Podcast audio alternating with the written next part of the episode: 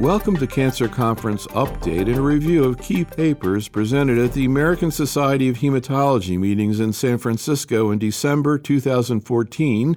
This is medical oncologist Dr. Neil Love. I met with Dr. Craig Moskowitz, and to begin, we talked about maybe the number one story coming out of ASH, and the story Craig was smack in the middle of Hodgkin lymphoma, and a landmark trial of the antibody drug conjugate brentuximab vedotin as maintenance therapy after autologous transplant. But to begin, we talk about an even bigger story the stunning new data on anti PD 1 antibodies in Hodgkin lymphoma, two different data sets with agents approved in melanoma, nivolumab and pembrolizumab. The two large studies were quite similar, actually. So to begin with, with nivolumab, nivolumab had a very, very broad phase 1b study, which included non-Hodgkin lymphoma, multiple myeloma, and Hodgkin lymphoma. And, you know, multiple investigators on each of the subsets. There was initial phase one study, and then that, as you know, it's been expanded to, you may not know, it's been expanded to a registration trial in Hodgkin lymphoma, which is half accrued. At ASH, two nivolumab abstracts were presented, one on Hodgkin lymphoma and one on everything else. The Hodgkin lymphoma data was presented by Philippe Armand and a fairly typical patient population, heavily pretreated. Not all the patients have had prior brentuximab, but I think about 75% of them had. And nearly all the patients had previously had an autologous stem cell transplant. The dose that was used was pretty much the standard dose being used in all of the nivolumab studies, which is three milligrams per kilogram given biweekly. Small study, 23 patients with relapsed and refractory Hodgkin lymphoma. In general, the overall response rate was very high, 87%. The CR rate is low based upon PET, which was less than 20%. The remaining patients had stable disease or a partial response. The important thing is, is that a lot of patients had prolonged stable disease or prolonged partial response, such that nearly half the patients are still on treatment, which is quite unusual in this particular patient population. There was some correlative science done in this particular study looking on chromosome 9p24, which is where PDL1 and PDL2 sit. And in the 10 patients studied with Hodgkin lymphoma, there was overexpression at that locus. So it kind of makes sense that nivolumab, the checkpoint inhibitors, would work in Hodgkin lymphoma when the receptors are overexpressed. It's only seen in Hodgkin lymphoma and in PMBL. The other thing to note is that nivolumab is fully human, and I'll get back to that in a minute. With all these checkpoint inhibitors, which we can just summarize now before we do the other two abstracts, there are some endocrinopathies that are seen, which can be very annoying. It was seen in all three studies easy to control but need to be looked at, especially for thyroid dysfunction and adrenal dysfunction. And obviously, there has been association with inflammation in the lung, not well described, has been pretty much reversible. I can say on my study, that happened to one patient, that patient was taken off study, and we did not retreat, although the patient had full recovery. I'm somewhat concerned about prior pulmonary dysfunction and then any patient getting a checkpoint inhibitor, it doesn't really matter to me what the disease is, but if you had radiation therapy to the chest or gemcitabine or bleomycin, or you have you know multiple pulmonary nodules causing dysfunction like in lung or something like that, I mean, I think that this is something that's going to need to be dealt with. Yeah, I've heard that concern expressed related to lung cancer, although it hasn't seemed to play out that much so far, but I guess theoretically. Well, I would have some people on board to help out. So why don't we go back to your study and talk more specifically about exactly, you know, kind of what you presented? Yeah, so the pembrolizumab study, which is MK3475, pembrolizumab is humanized, it's not human. Obviously, it binds to a different epitope than nivolumab. In our study, which we only presented the Hodgkin lymphoma cohort, there are a number of other cohorts, including patients with PMBL, non Hodgkin lymphoma, and MDS, but only the Hodgkin lymphoma cohort was presented at ASH. Interestingly, besides the 9p24 abnormality, which is frequent in classical Hodgkin lymphoma, it turns out that EBV infection can also cause overexpression of PDL1 and PDL2. And as you know, and the audience probably knows, that Reed Sternberg cells express EBV about 50% of the time. That's not prognostic in Hodgkin lymphoma, but it may be interesting with PD-L1 expression. Although PD-L1 is overexpressed in up to 90% of Reed Sternberg cells that have been tested, the amount of expression may be variable. And one can think that patients who are EBV positive may have a higher expression. Can you just, before you get back into the data, talk a little bit more about sort of the biology that's going on here and how you understand essentially Hodgkin lymphoma, what you see under the microscope, and how that ties into checkpoint inhibitors? Well, you know, the Reed Sternberg cell sits in a milieu of a large mixed inflammatory infiltrate, which includes both monocytes, macrophages, eosinophils, as well as T cells. And there's a tremendous amount of crosstalk between the Reed Sternberg cell and you know the accessory cells that are there. So it certainly makes sense that this is a tumor that is crying to be manipulated immunologically. This, of course, is the first time that has been studied, and probably for the reason that it's, even though we talk about it all the time because it's a highly curable malignancy and people like taking care of it, it is not common. You know, there's still, last year, 9,200 cases were reported to SEER, which, of course, is, you know, nothing compared to many of the solid tumors. So, it, quite frankly, it's an orphan disease, and it was fortuitous that it was active in Hodgkin lymphoma. The nivolumab study was really a non-Hodgkin lymphoma study, and they threw some Hodgkin lymphoma patients in it. So certainly, what Pembro does, as well as nivolumab, is is both dual blockade of both PDL1 and PDL2. The dose that's going to be moved forward is going to be the standard dose being used at three milligrams per kilogram. The schedule that's going to be moved forward would be dependent upon if it's going to be combined with things. So, for example, clearly there's going to be an ABVD like pembrolizumab study. There's going to be an ABVD like nivolumab study. These are Q2 week treatments, so the treatments will be given at that rate. But one can imagine if you were going to give something like R-CHOP, you would certainly give it at a different schedule because the half life is very long. So I think they're trying to match the dosing with the chemotherapy program that it's going to be linked with. What about B vedotin combined with anti PD 1? Yeah, so I think B vedotin, which is given, as you know, Q3 weeks by itself, but it's also given Q2 weeks with AVD. So, are there studies looking at that combination? I desperately want to study that. So, just anti PD 1 plus B vedotin? Yeah, pre transplant as a salvage regimen. Hmm. So, this particular study, patients with heavily pretreated Hodgkin lymphoma, all the patients previously failed brentuximab vedotin, a little different than the other one. All the patients either failed a transplant or progressed prior to a transplant. They got pembrolizumab. Patients who had no evidence of disease progression could stay on treatment until they were taken off. Primary endpoint was CR rate and then response rates and safety. In general, the patients with Hodgkin lymphoma usually have a good performance status. They're very heavily pretreated.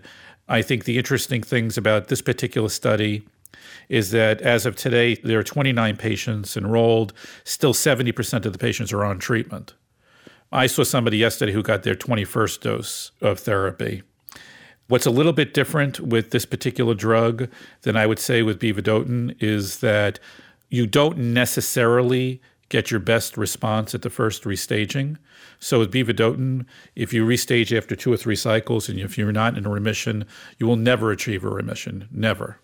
Never been seen by me and I chair their scientific advisory board. I don't know of any case like that. With the checkpoint inhibitors, it's very different. Most of the patients who do get a complete response get it at the first restaging.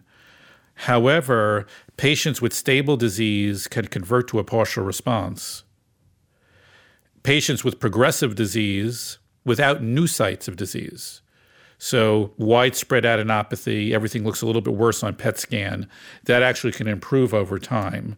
So just like with melanoma, you don't want to stop patients too early, provided that there's no new sites of disease. What about the other nivolumab presentation at ASH focusing on non Hodgkin lymphomas? The second Nivo study, which is not as overwhelming as the first Nivo study, is the one in non Hodgkin lymphoma. So what the Nivo non-Hodgkin lymphoma slash myeloma study was was everybody else. Okay. So as you look at the data, you will notice that it's actually a lot of patients had either non-Hodgkin lymphoma, T-cell lymphoma, and multiple myeloma. And suffice to say, the toxicity profile is very similar to that of Hodgkin lymphoma. No real significant problems. There was occasional pneumonitis. Dose is obviously the same.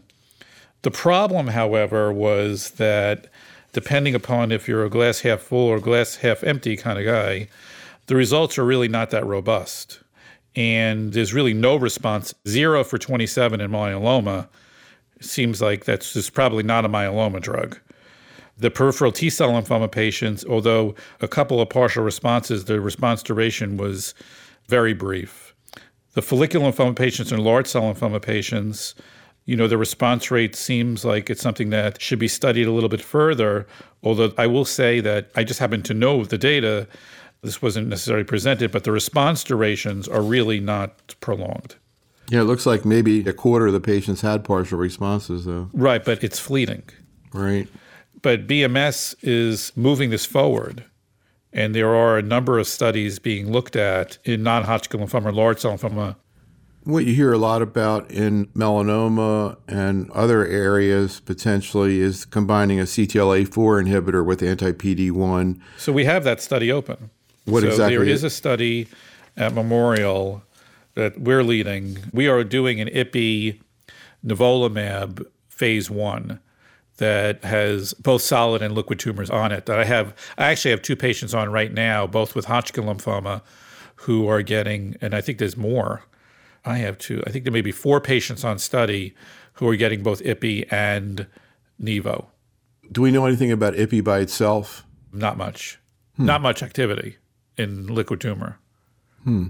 So, just kind of comparing the two data sets, at least that were presented in Hodgkin lymphoma, how would you compare what was seen there?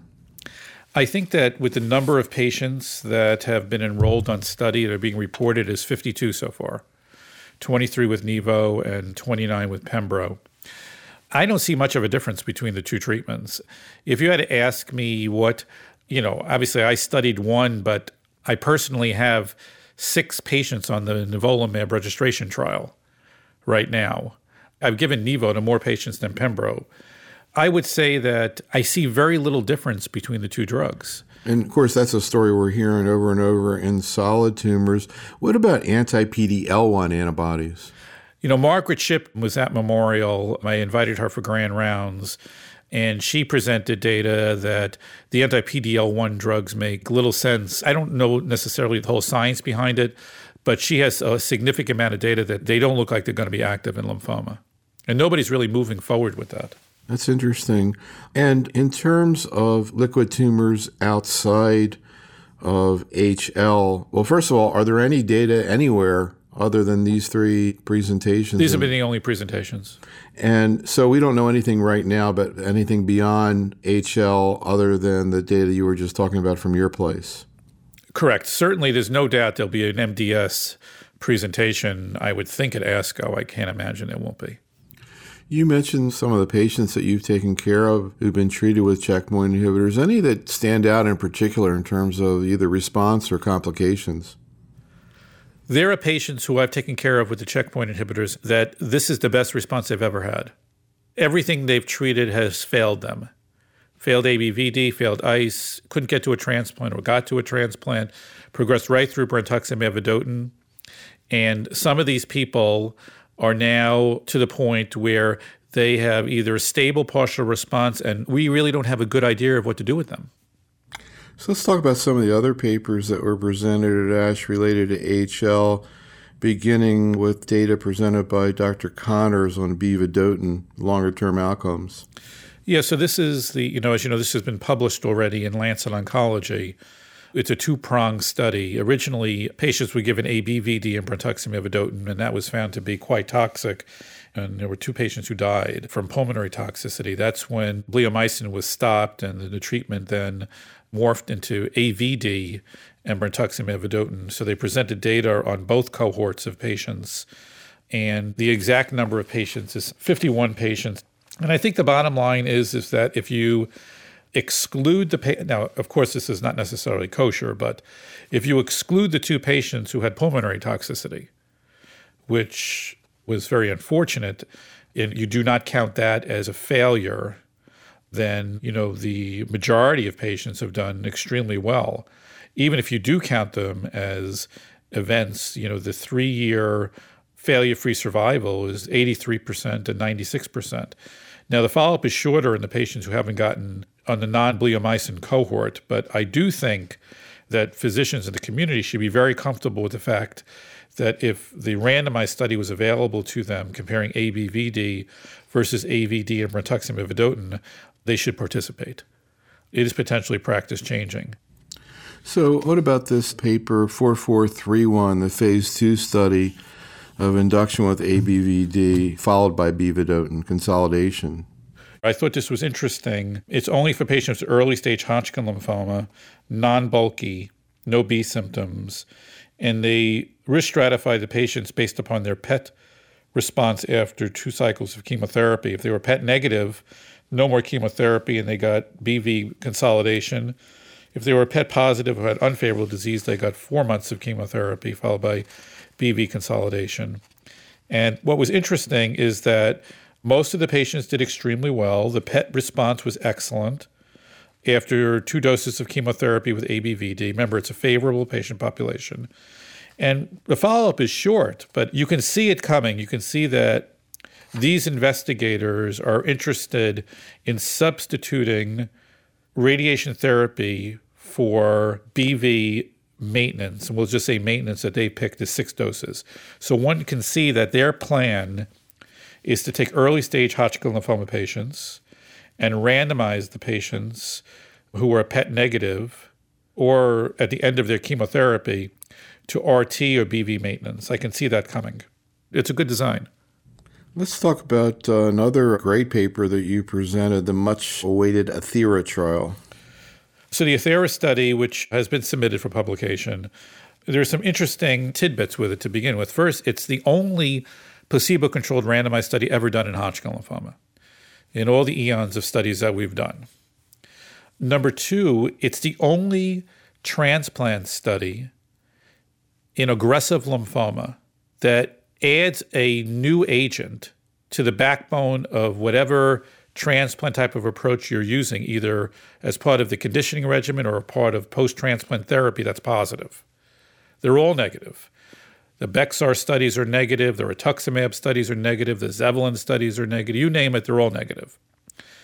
The primary endpoint of this study was two year progression free survival. Now, when we designed this study back in Lugano in 2009, which is when we designed the study, the median survival of patients that a auto transplant failed the patient was 26 months. That's what it was. So that's what was felt to be the primary endpoint. We now know, though, that five and a half years later, that the median survival of patients that a stem cell transplant fails in the era of brentuximab vedotin palliation, in the era of panobinostat palliation, for example, in the era of getting checkpoint inhibitors, is probably closer to 48 months. So to look for an overall survival difference in this setting is going to take at least three or four more years. So I stressed that quite extensively at the conferences.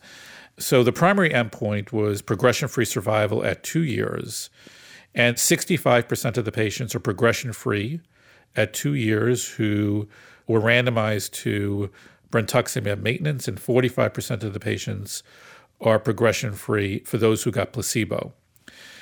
And from my point of view, these patients are all cured because almost no patient relapses after 24 to 30 months after a stem cell transplant. So there are very few patients who are at risk anymore to have a problem. What will happen to all the patients with active disease where the stem cell transplant failed and when those patients will eventually succumb to Hodgkin lymphoma, I can't answer that question.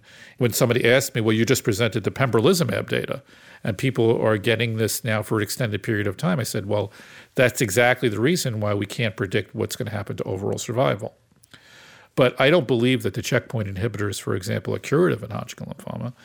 I do think that everybody's going to eventually have a problem. So I do think that patients will pass away after a failed stem cell transplant, but I'm not exactly sure when. So it's the only positive trial done in Hodgkin lymphoma transplant setting. It's the only third randomized study ever done in the transplant setting in Hodgkin lymphoma. The other two were published in 1993 in the Lancet and in 2002 in the Lancet. So I think we've come a long way. And I do believe when this is peer reviewed that it will become standard of care for the patient populations that were studied. For how long, I don't know, though. Because you got to remember, everybody on this study was brentuximab naive. Nobody got AVD brentuximab. Nobody got BV ICE or BV bendamustine. None of those treatments were given. So I do think that there's going to be a window where this will be standard of care and remembering that transplanters have never had a positive study, they're excited about it. What about toxicity? Kind of looked like there's a fair amount of neuropathy. Maybe. There is neuropathy. I mean, there's no doubt there's neuropathy. So typically with brentuximab vedotin, both sensory and sometimes motor neuropathy can be a side effect. So the interesting things about neuropathy is that in patients who actually got neuropathy, the median number of doses they received is 10. So it's almost never seen early on. And patients who actually got 10 doses of BV, actually, many of them did actually quite well. And it's typical management of patients with BV. First, you have a dose reduction, and then if there's further toxicity, the treatment was stopped. So, in the real world, as opposed to being on a research study, do we need to give 16 doses of brentuximab vedotin after a stem cell transplant? I don't know the answer to that. When we do some subset analyses on the patient populations, it may be that there are patients who actually do benefit from this protracted treatment. But it may be that the number of doses will be less in patients who achieve less benefit. I see that 85% of these patients with neuropathy had resolution or improvement how often do you see under these carefully monitored situations serious long term peripheral neuropathy? It's very unusual, but I think that these things are underreported anyway. You can't underreport a rash, obviously, but I think it's easy for patients who know they're on a study that can help them. I think subjective complaints can be underreported. Now, on this particular study, there were quality of life forms that were filled out quarterly on these patients, which have not been assessed yet but will be assessed at another presentation. And I'll be very interested to see how that compares out to the actual toxicity that was reported. What about abstract 293 looking at B vedotin combined with bendamustine for HL? Yeah, so I thought this was interesting. We opted not to participate in this, even though, as the audience knows, I did the phase one with Benda. And we published phase one, too. I was published in the JCO a year and a half ago. We didn't participate because Benda had a high response rate, but the response duration was really short. So we were concerned that there could be a problem. Whether we made a mistake or not is a matter of debate, but in this particular study, I think the take home messages are that the combination of bendamustine and BV has a lot of infusion reactions. Who knew, quite frankly, to the point where there was some life threatening infusion reactions. Any rationale for that? You know, you can get an infusion reaction from Benda. It's unusual, but and you can get one from BV as well. But after they changed their pretreatment, it was much more manageable. So that's one thing to keep in mind. The second thing to keep in mind is that the response rate was high and the CR rate was very high. Many of these patients went to transplant who had a CR after the first restaging. The number of stem cells collected was modest, a little bit less than normal. My biggest concern with this, first of all, I like the treatment.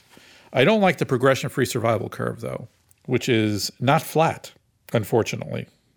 And I'm not exactly sure what to make of it, but at very short follow up, the curves look fairly similar to the AETHERA curves, quite frankly.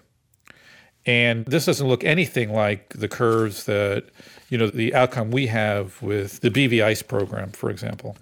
Let's talk about some of the papers presented at ASH on T cell lymphoma, beginning with 804, this phase two study of B vedotin mycosis fungoides. So, this is a study that also has been a long time coming. And some of the interesting things about the study is because it's MF, there were multiple biopsies that were done.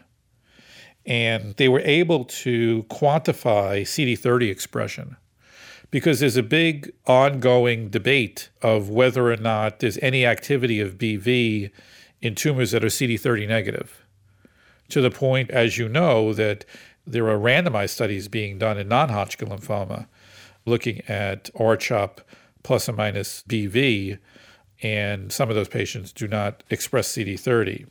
Once again, in this particular study, there was a 5% cutoff, meaning that in tumors that had at least 5% CD30 expression, there was no correlation really in response to B vedotin, and the response was quite high. The response was 70%. And some of these patients have been on therapy for up to a year. So there is absolutely no doubt that CD30 positive cutaneous lymphoma, I would say that this will become a standard treatment program for these patients based upon this data. What about CD30 negative disease? What do you think is going on there? Well, in this particular study, there was no evidence that there was a response. And I think that there was an abstract which you didn't pull looking at the response rate of B in CD30 negative non Hodgkin lymphoma. I'm doing this off the top of my head. I think, I don't know, there were a number of different subsets, and the response rate was in the 20% range. So it's not zero, but it's not what you would expect. I will say at our center, Eunice would never let us do a study of B in a CD30 negative subset. Is the thinking that this is maybe a testing assay issue or a biology thing? They believe it's a testing issue. What about this paper 803 that your colleague Steve Horwitz presented on duvelisib? So duvelisib is a second generation PI3 kinase drug. As you know, there's a laundry list of these now. This is a PI3 kinase gamma delta inhibitor.